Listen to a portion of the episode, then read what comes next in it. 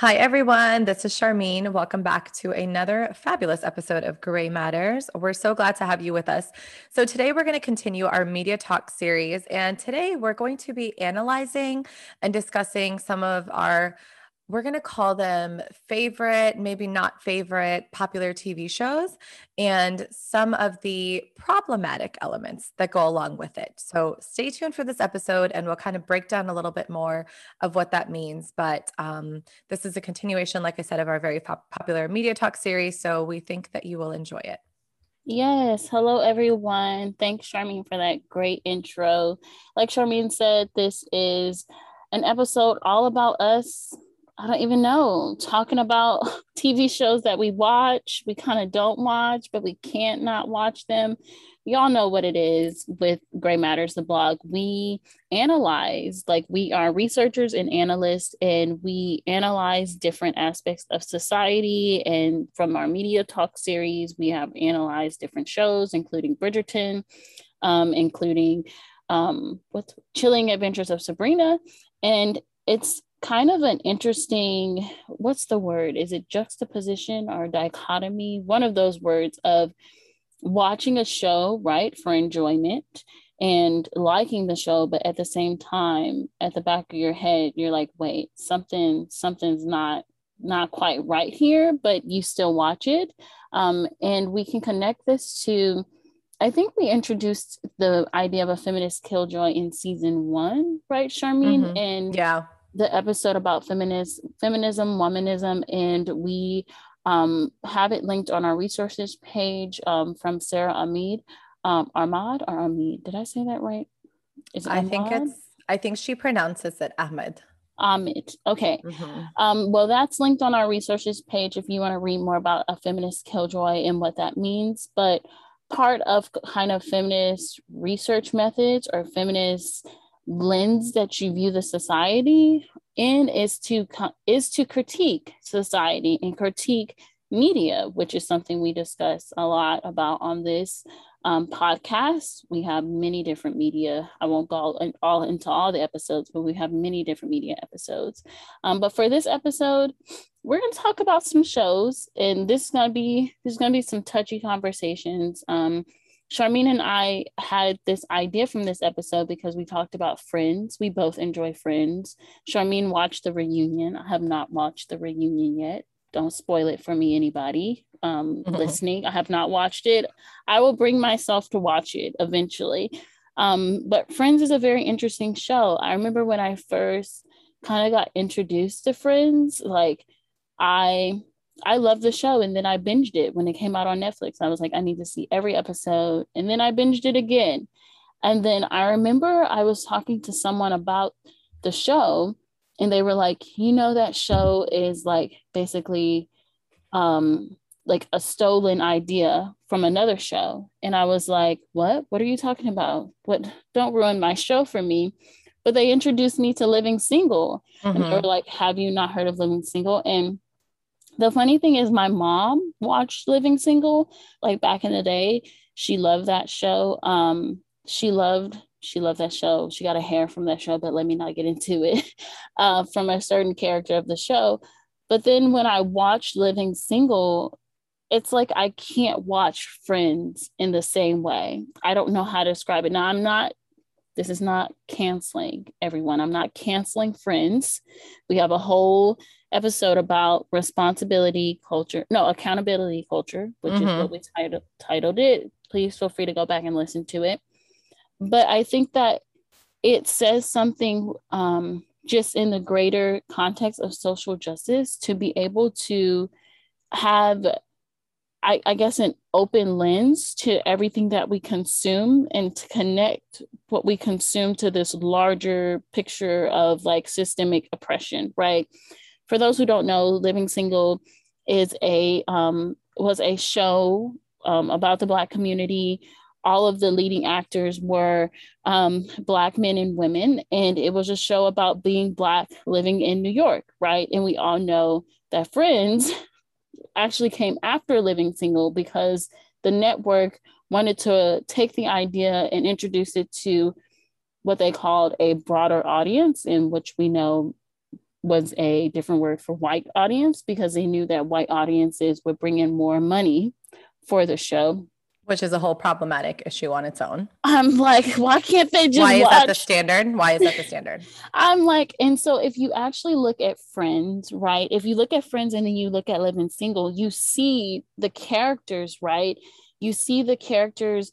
Um, basically, they're the same characters. You have Regine, which is basically Rachel. You have this kind of um, this very she's they're both in fashion they both like like fashion they both have this very like i don't know another word except to describe it like bougie type of atmosphere to them right and then you have monica who is like the hard hard i feel like this is becoming like a comparison episode but just to give y'all framework we have monica which is the um kind of direct character correlation to Khadijah, which is the hardworking friend, you know, the friend who who's kind of like the mothering figure, the responsible figure. And then you have um oh crap, why am I forgetting her name? Okay, let me look it up real quick. Then you have Phoebe, who's kind of like the you know out of my mind too the the hippie character um synclaire okay so you have mm-hmm. synclaire on living single who is the hippie character to phoebe and I don't know. It's just very interesting. Even the guy characters kind of go with Ross and um, what's what's their name? Ross, Joey, and Chandler. There's three guys, three girls. Like I don't know. Y'all put it together. Y'all put it together. It sounds like a how will they know? They're gonna know type of scenario. If you're a mm-hmm. TikToker, mm-hmm. you know that.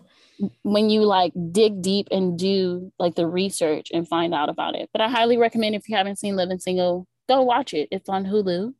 It's on this thing called Philo. I've never heard of Philo. It's on Apple TV, it's on Vudu, it's on all of these different streaming websites. So go watch it. It's a really good show. Living single is great. But yeah, I, I think it's interesting that you bring up the archetypes because it's it, it does, it really has like those archetypes of like six friends living in the big city and trying to make it. And I think that it's it, as as we're having this conversation, I'm thinking a lot about our media literacy episode from season one, where we had the amazing uh, UNT professor Dr. Tracy Eberbach on with us, and like we really delve into media literacy. And once you have this kind of framework, a media literacy, um, this the feminist lens, and a little bit of pedagogy, I think it's it's really uh, difficult not to have a critical lens when you're watching these shows. And I think that's where this idea of like the feminist killjoy comes in because like and I and I hear this across the board, you know, often it's like the friend is also called like the buzzkill where it's like it's um almost like ignoring everything to not have um, that critical lens while you're viewing anything popular culture. And so I think for us, that's what really uh, kind of like motivated us to have these create the media talk series and have these series on these works that we like to watch. We like to consume media. We are people. We are not above that. I think that's something that happens a lot in academia. Like Rikki and I would notice mm-hmm. we would talk about popular culture things and it was like very highbrow and like push up my push up your glasses like stereotype where it's like, oh, what do you mean? Like, we don't watch popular culture, we don't consume popular media, and mm-hmm. we're not above that. And it's kind of annoying when people act like that. And so we were like, okay, well, we're not going to pretend like we're above that. We do partake in popular culture. Both of our, a lot of our research for both of us focuses on culture studies and so how can we take that and analyze it um, and that's kind of where the media talk series evolved from but that's why i really felt like we wanted to talk about this because these popular shows exist and they're going to continue to exist and we need to be able to talk about them. And like a show like Friends, I think is so important because I was very, very young when Friends first started. So I didn't really watch it when I was younger. But as I got a little bit older, I started watching it and I was like really consumed by it because the messaging that I was getting was like, in order for you to be successful, you have to be a, a wealthy white person who lives in New York. Mm-hmm. And as a middle class brown child living not in New York, that I was like, how do I do that? How do I be there? Like, I want to be there. I want to be successful. And it's, it's like, like what you're saying, Rikki, about the messaging of like a broader audience has always, it, it just hits such a nerve with me because, first of all, it's just factually incorrect. A broader slash like white audience does not necessarily mean or uh, let, let me put it this way.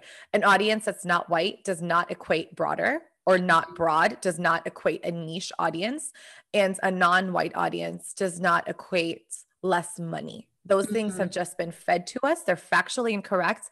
They have been fed to us by predominantly white institutions.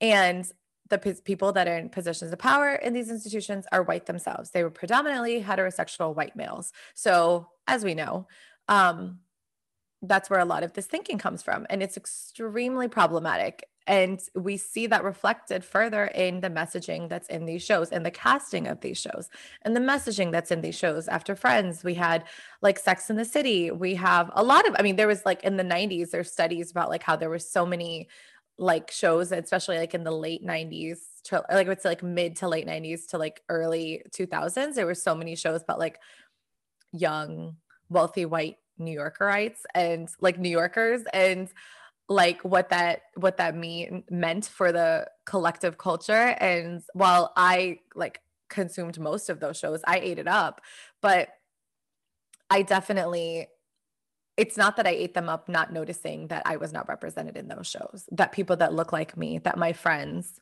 who looked like me and did not look like me were not in those shows that we were not represented that was not lost on me and that was not lost on most of us who watch those shows but on the same hand, I think it is really important to analyze shows like Friends because they were very much a reflection of New York City. They were very much a reflection of the New York City that they lived in. I think people that don't live in New York or don't have access to big cities think of it as these big, like melting pots, because that's kind of how they're advertised. But like many other places in the United States, across the world, they're very segregated they're very cliched and very like kind of like you have your little area that you live in and if you are a wealthy person that lives in upper west side new york that's going to be your group of people that you're friends with and that's I think an important element to show. Like, I don't think that was inaccurate. Yes, it was problematic that they had like zero other people of color, unless they were Ross's girlfriends on the show. Like, that was pretty messed up. Um, but I, I think it is important to acknowledge that Friends reflected the time and space that the show was created in. And I also think that's something that we can learn from.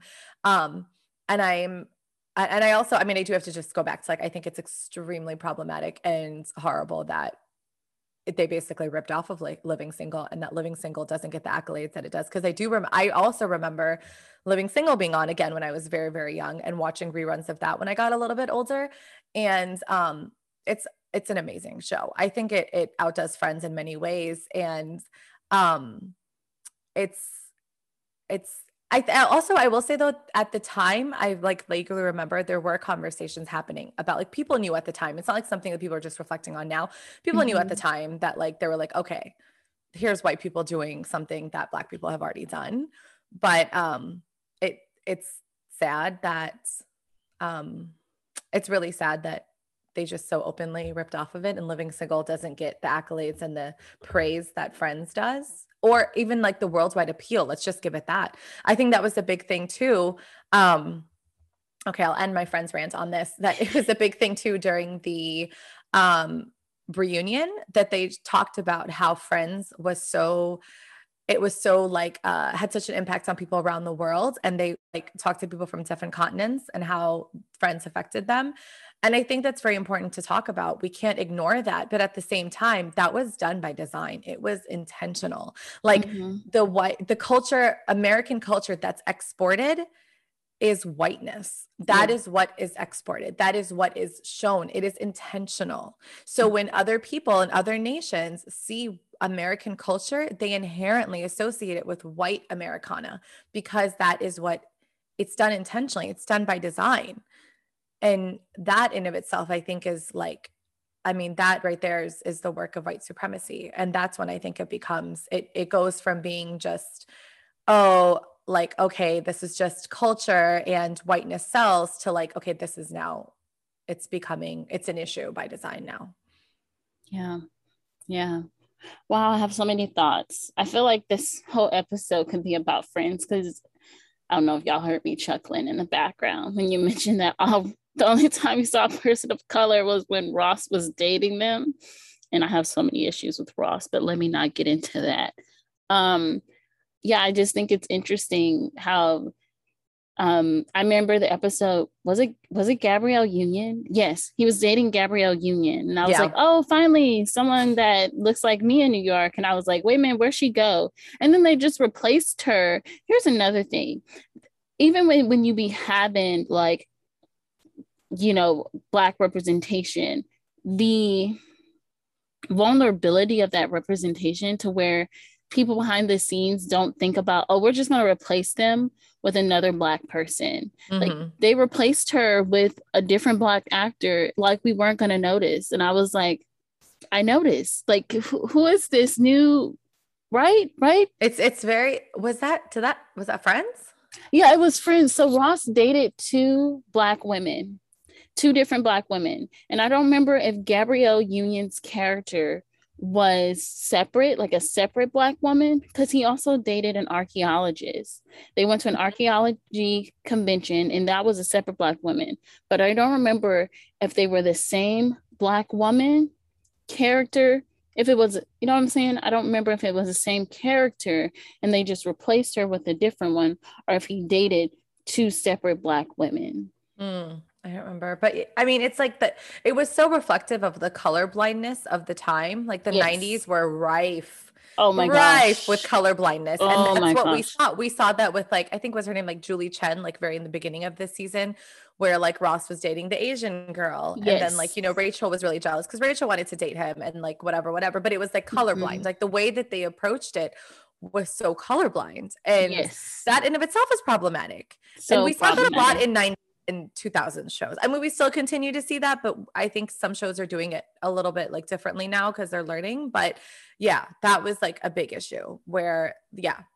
Like yeah. The, yeah. The vulnerability of it. Absolutely. Yeah. I mean, we can talk about Fresh Prince, the light skin and dark skin and Viv, and that whole like, Viv, yes. Listen, if you haven't seen the Prince, Fresh Prince of Bel Air reunion, highly recommend watching it because it goes into um, a deep conversation about about um, what's her name, the the first Aunt Viv, I call her the first Aunt Viv, and how, as a black woman working in um, working in media and working in this business, no one recognized her humanity. No one recognized her for who she was, and she, now she was other. Like this woman's career was totally destroyed from this one one moment, and then, like you said, the like who was in charge? Like you can't just take take like the first Viv and replace her, especially with someone who is light skinned, because you know we have colorism, we have respectability politics, we have all of these underlying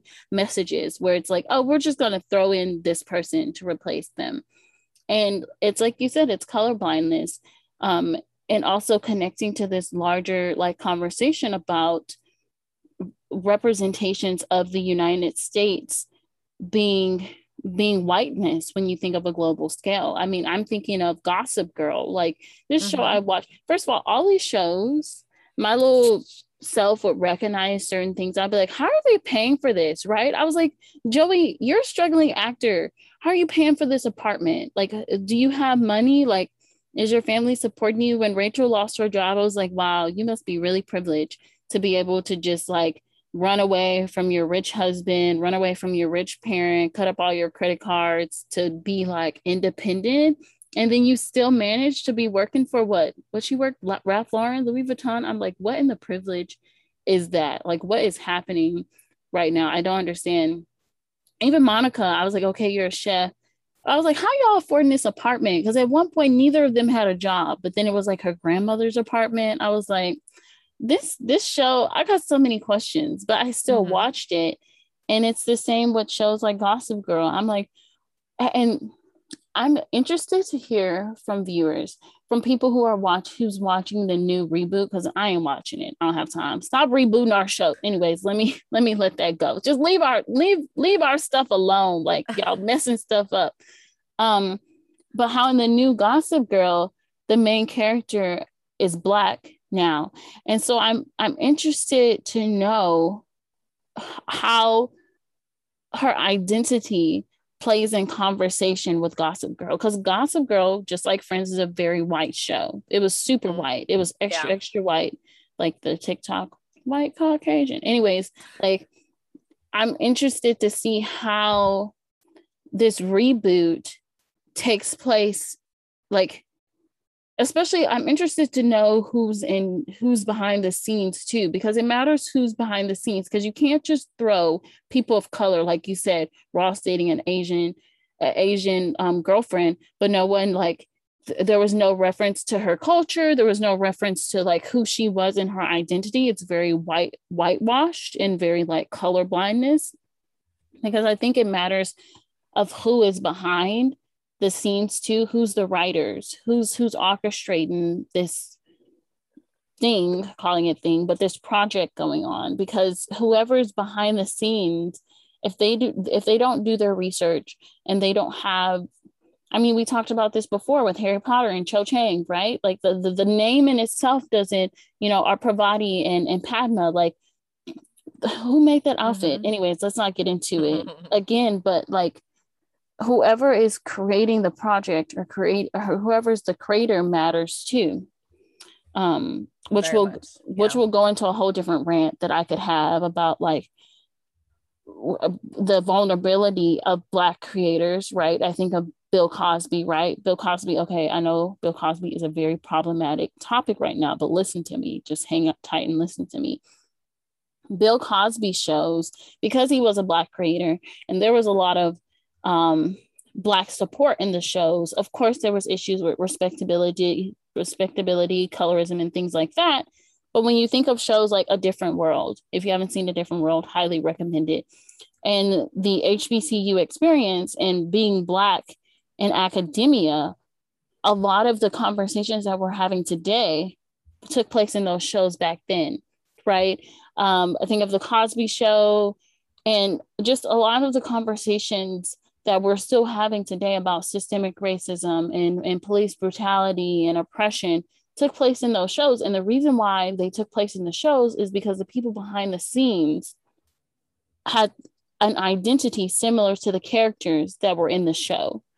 And I think that I think that at some point we have to separate the creators from their work. I know Bill Cosby is very problematic, and I could go on and on talking about the um what's the word? The complexities of the bill cosby situation. But bill cosby once again did a um how can i say this sharmeen? Bill cosby bill cosby's work did a lot for the black community when it comes to media and tv shows and black representation um, and black representation and like family structures and seeing the black family as not as not like this problematic stereotype and seeing black students as not like this problematic st- stereotype that you see a lot in i guess white led shows and like white led productions. I don't know if any of that makes sense but yeah i think that because of the vulnerability of shows about the black community and people of color especially back during this time period, there was so little like opportunities. We can't fully erase the work that was done back then. Um, I say this to say, watch a different world. If you have a problem with Bill Cosby, I understand that, but watch this show because it's still a good show and it still did, it still did a lot of the injustices that the Black community faced during this time. It shed light to them that's what I should have said, but I just went on this whole tangent. Um, but yeah, I encourage people to still watch watch that show. I can't think of any other shows, Sharmeen, right now. Um, but these shows are still worth watching, even if, even though we highlighted the issue with the first Aunt Viv and the second Aunt Viv, mm-hmm. the Fresh Prince of Bel Air is still a show that still talked about a lot of the issues in the Black community. And despite that problematic aspect of the show, right, I still highly recommend people watch it because it, it does take you, it does take people who are outside the community through the issues of the community in a more, um, not relatable, but like visual way to where you can see them and begin to have empathy or understanding. Um, so yeah, I'm done with my tangent. Um, but I just thought that that was worth that was worth mentioning and it kind of goes into this over overall overarching um kind of like talk that we had during this episode of like mm-hmm. still being able to consume media, right? Still being able to consume media, but at the same hand, being able to critique the media that we that we consume. Like we said, media literacy. We have a whole episode about it. If you want to talk about it, let let us know. Yeah, I think that's a really important point to bring up. I um I okay, I just have to talk about I love a different world. I vaguely, vaguely have remembered. I want to go back and rewatch it, but I do remember it because I like wanted to be Lisa Bonet. I love her so much. Um, and now she's married to Aquaman, who I love so much. So I mean, like I just need to be Lisa. I like, just she- I love her so much. Uh, I just yeah, like I just she was always everything I wanted to be, and I related to Denise's character so much on the Cosby Show. But I think I think you bring up a lot of really important points, and I'm speaking as a non-black person. Like I was just a little brown girl, a little light-skinned brown girl who grew up, you know, in the '90s in America, who was trying to figure out my existence. And you know, I wrote this whole piece for 9/11, which I did not post, but I will like not even going into that, but it's just like the way that our existence in America, and by our, I mean like people of color's existence in America has been portrayed through the media is so like effed up for lack of better words. And we just try to find representation where we can. And I do think it's important to separate the art from the artist. I don't think it has an easy answer.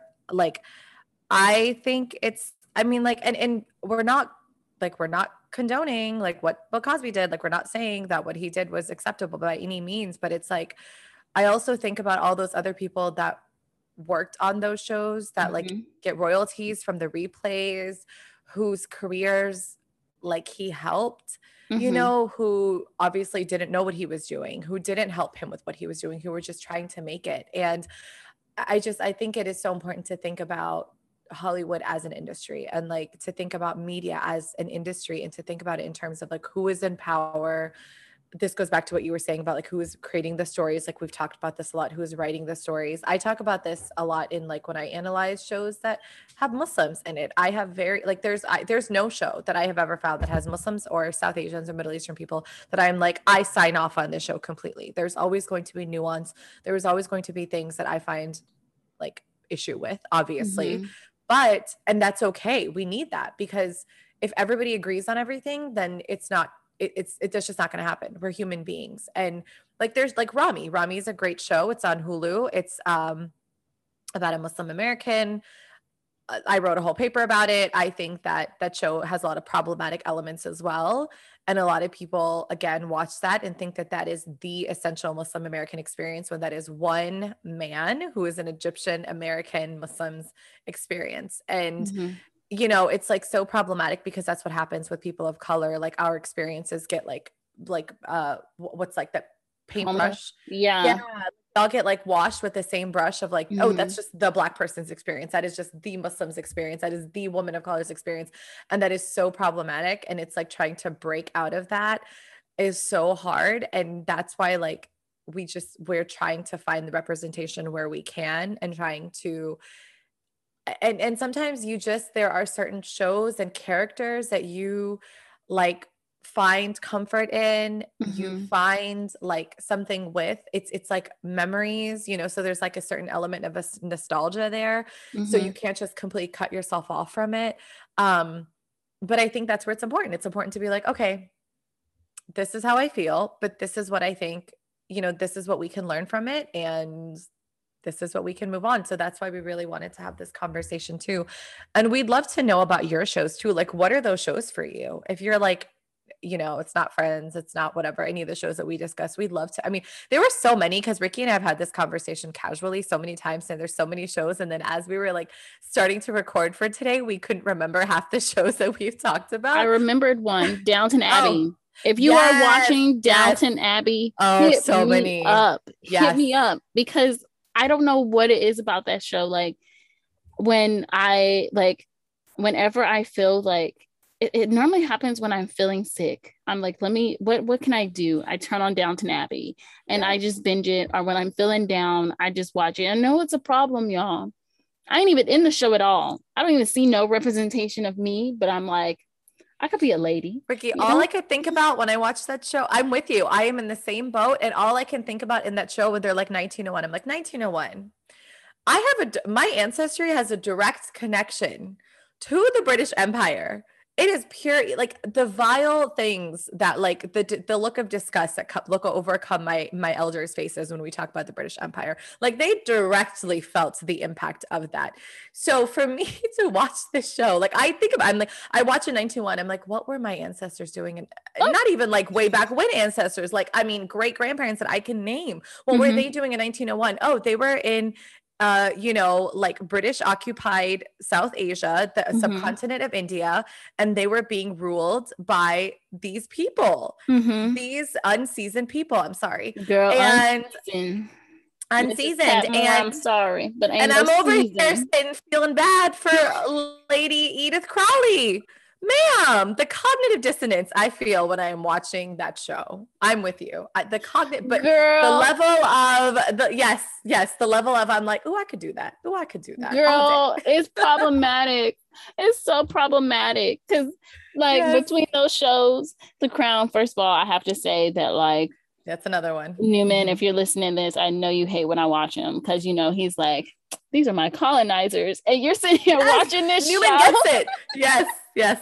Yeah, I'm in the same boat. What are you but doing? I also right watch now? it. I know. I can't stop watching it. The Crown, Downton Abbey, Victoria on PBS. If you watch any of those shows, hit me up because we can have some we can have some intellectual conversations about like yeah, about these shows. Like I'd be thinking about it too. I'd be like, oh, my little ancestors in the US. That y'all, which on one show, I think it was Victoria, on one show, it, it discussed like slavery. Like one of the kitchen maids or like hand house, um, she was like a what do they call them, a lady's maid to the Queen Victoria. She had the opportunity to become rich from um because her ancestor like left her like some property and she was like oh what's the property and it turned out to be slaves and she was like no i'm gonna free them and i was like okay y'all tried i don't know if that actually hmm. happened mm-hmm. i kind of doubt that it actually happened back then but y'all tried okay i'm gonna give y'all a little give y'all a little hand clap for that but yeah if y'all watch any of those shows let me know hit me up because we can talk about it all day long hit us up we can have a whole episode on downton abbey especially Lady. Oh Edie. yeah, I be feeling so yeah. bad for her. I'm like, wow, you feeling bad for her? Me too. And I'm like, but she would turn around and colonize your grandmother, so don't feel bad. What's wrong with you? Like, like yes, yes, a hundred percent. Like, oh, your cousin husband died, girl. I feel so bad for you, but I'm like, what are you saying? What are you saying, Rikki? Her cousin husband okay, this episode, I feel like I'm okay. I'm sorry. I'm sorry. I'm sorry, y'all. Really, I'm sorry. really, got really... But no, but yes, Downton is a great one. I yes, Downton. I'm with you.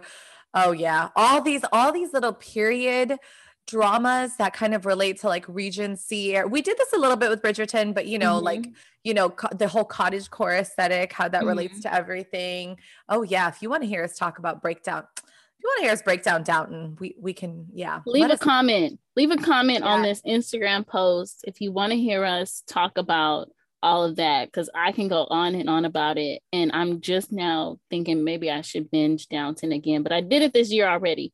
But there's a new movie coming out in March that somebody told me about. There's Downton Abbey, the movie again. I was like, oh, we doing it again? Okay, that's fine. Um, but yeah, if you yeah. want to talk about it, leave a comment, hit us up. Yeah, let us know. Let us know. Share your thoughts. As always, we love to hear from you, Gray Matters community. Um, until next week, you know, we drop new episodes every Wednesday. So we hope you enjoy this and stay safe. We'll talk to you soon. Bye. Bye. Thanks for listening. We appreciate your support. You can continue to show your support by giving the podcast five stars and by following us on our website, graymatterstheblog.com. That's gray with an A, and on Instagram, as well as sharing and commenting on our posts on at Gray Matters the blog.